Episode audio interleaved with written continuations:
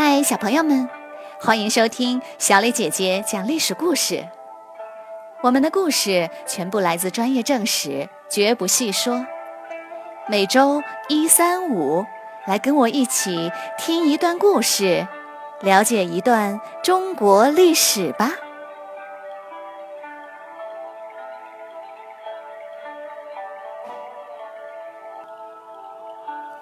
今天我要给你们讲的故事的名字叫做《得陇望蜀》。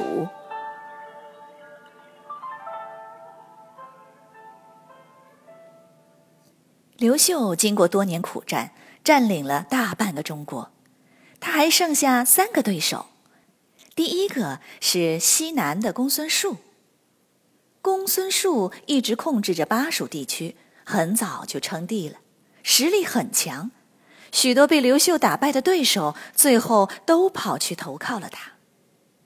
第二个是西北的魁霄，他占据着陇西、河西一带，地势险要，易守难攻。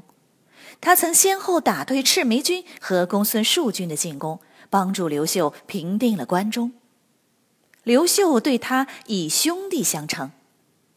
第三个是卢芳，他自称是汉武帝的曾孙。得到了匈奴支持，占据着北方的几个边郡。有个名叫班彪的人很有学问，因为战乱投靠在魁霄手下。魁霄问他：“以前周朝灭亡后，战国七雄互相打了好几百年，才由秦国统一。现在汉朝灭亡了，天下会像以前一样群雄割据，互相再打上几百年吗？”班彪回答说：“绝对不会的，因为周朝历来是分封制，封地的领主各自为政，代代相传，持续了数百年。老百姓心里只有领主而没有天子，这就使得占领对手的地盘非常的困难。但是现在情况已经变了，秦汉以后。”分封制就已经被郡县制代替了。如今割据一方的豪强只是依靠武力临时占领，并不是老百姓心中的领主。如果被打败了，老百姓丝毫也不会留恋的。现在刘秀的力量最强，你应该投靠他，强强联手，才能立于不败之地呀。魁霄听了，沉默不语。不久，班彪离开魁霄，到了河西。河西大将军听了班彪的话，就脱离魁霄，投靠了刘秀。自己的地盘一下就少了一大半，魁霄惊恐万分。这时，刘秀派人劝魁霄归顺，魁霄虽然不同意，但又有些畏惧，就派大儿子到洛阳去当了人质。刘秀要魁霄出兵去攻打公孙述，魁霄不同意，说：“我的兵力少，去巴蜀的路又远又难走，恐怕还没到巴蜀，士兵就全逃走了。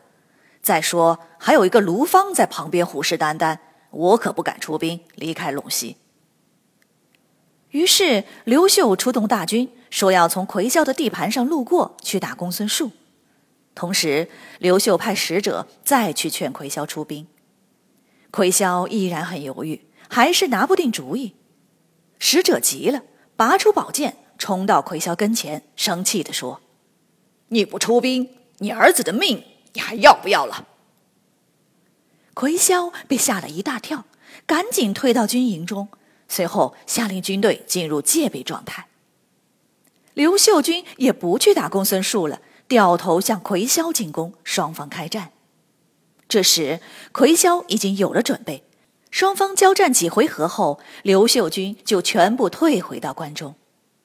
刘秀写信给魁霄说：“我已经快四十岁了，打了十多年仗了。你要么痛快的归顺，否则就不用回信了。”魁霄想了几天，最终没有回信。他转而投靠了公孙述，公孙述封他为王。第二年。刘秀亲自率大军讨伐魁霄，声势浩大。魁霄的十几个县共十多万人吓得不战而降。河西也出兵夹击，魁霄被打得连连败退，只剩下几座城。刘秀派人再劝魁霄投降，魁霄还是不降。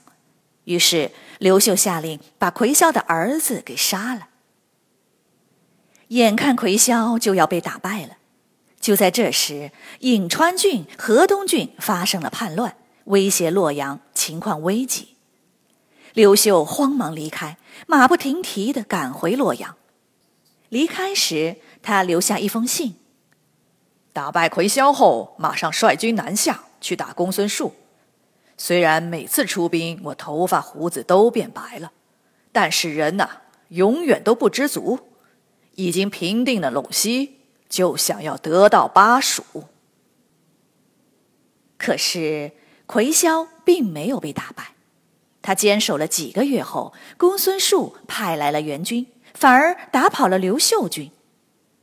魁霄之前丢掉的地盘又一个一个的恢复了。然而世事无常，第二年，魁霄却突然生病死了。魁霄的小儿子继位后，坚持了一年就投降了刘秀。已经平定了陇西，就想要得到巴蜀。刘秀紧接着就向公孙述发动了进攻。经过两年的血战，攻破了成都，公孙述重伤而死。第二年，公元三十七年。卢芳也被打败，逃去了匈奴。刘秀自起兵以来，连续打了十五年的仗，全国减少了百分之八十的人口。到现在，终于可以休息休息一会儿了。